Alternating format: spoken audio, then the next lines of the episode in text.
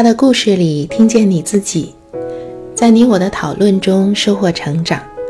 嗨，你好，我是陈芷妍。今天我想和你聊的主题是欺骗。这期的故事我们听起来好像是一个骗中骗的故事。故事中的主人公，他所做的主要工作就是要骗别人来美容，而他自己呢，经历的那一场装模作样的招聘程序，其实所有的目的不过是为了骗他来接受这份工作。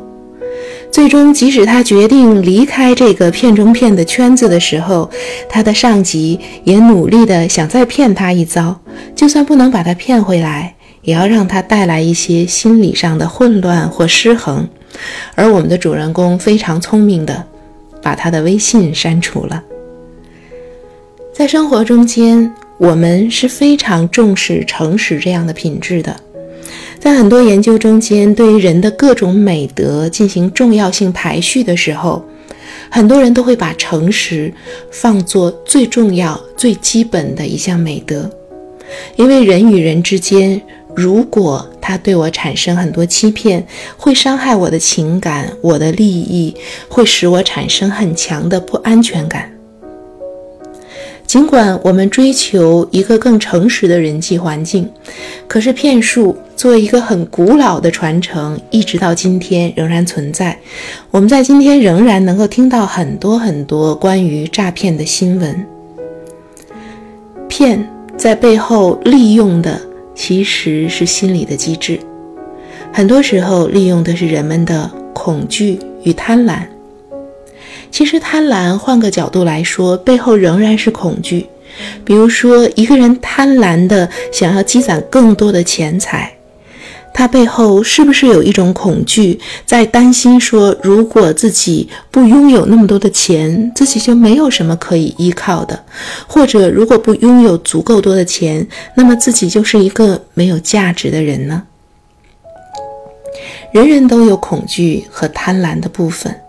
虽然我们说无欲则刚，但其实每个人在生活中，只要有所关爱，有所追求，就必然会有一些恐惧和贪婪。所以比如说一种常见的骗术是打电话或者发短信告诉你说，你的家人特别是你的孩子可能生病了，受伤了，需要住院，需要马上治疗，所以你要尽快的把钱打过来。这种骗术非常的常见，但它仍然能生存，因为关心则乱。我们都是有血有肉有情感的人，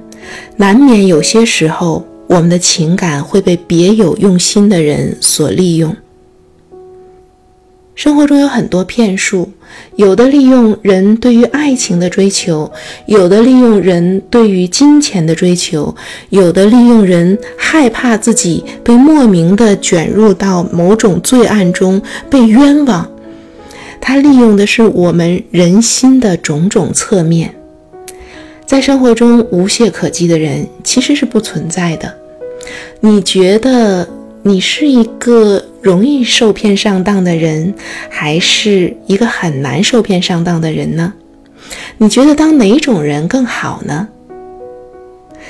我想起一个故事，是我的一个同学，非常的单纯。我们在大学聚会的时候，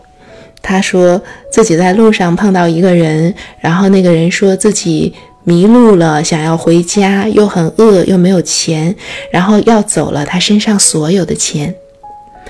这个同学在跟我们讲述这个的时候，表现出一点点的疑惑。他说，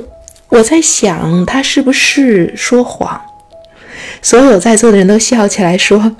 难道你真的不知道他就是在说谎吗？当然，我们是在根据生活经验在做判断，但是其实当事人在我看来，他的那种单纯和对世界人心美好的信任，也许会让他长时间的更多感受到人与人之间的美和爱，而不是那么辛苦的感受到不安、提防、谨慎、警惕。如果你觉得自己是比较容易受骗上当的人，那么你觉得是什么样的骗术故事特别有可能打动你、操控你，让你陷入局中呢？这样的反思也有助于你反省自己的情感和需求到底是什么样的特点，又如何在生活中去更好地保护和追求你的这些需求。这就是我对这期故事的想法，也欢迎你在音频下方留下你的想法和感受，让我们在讨论中收获成长的智慧。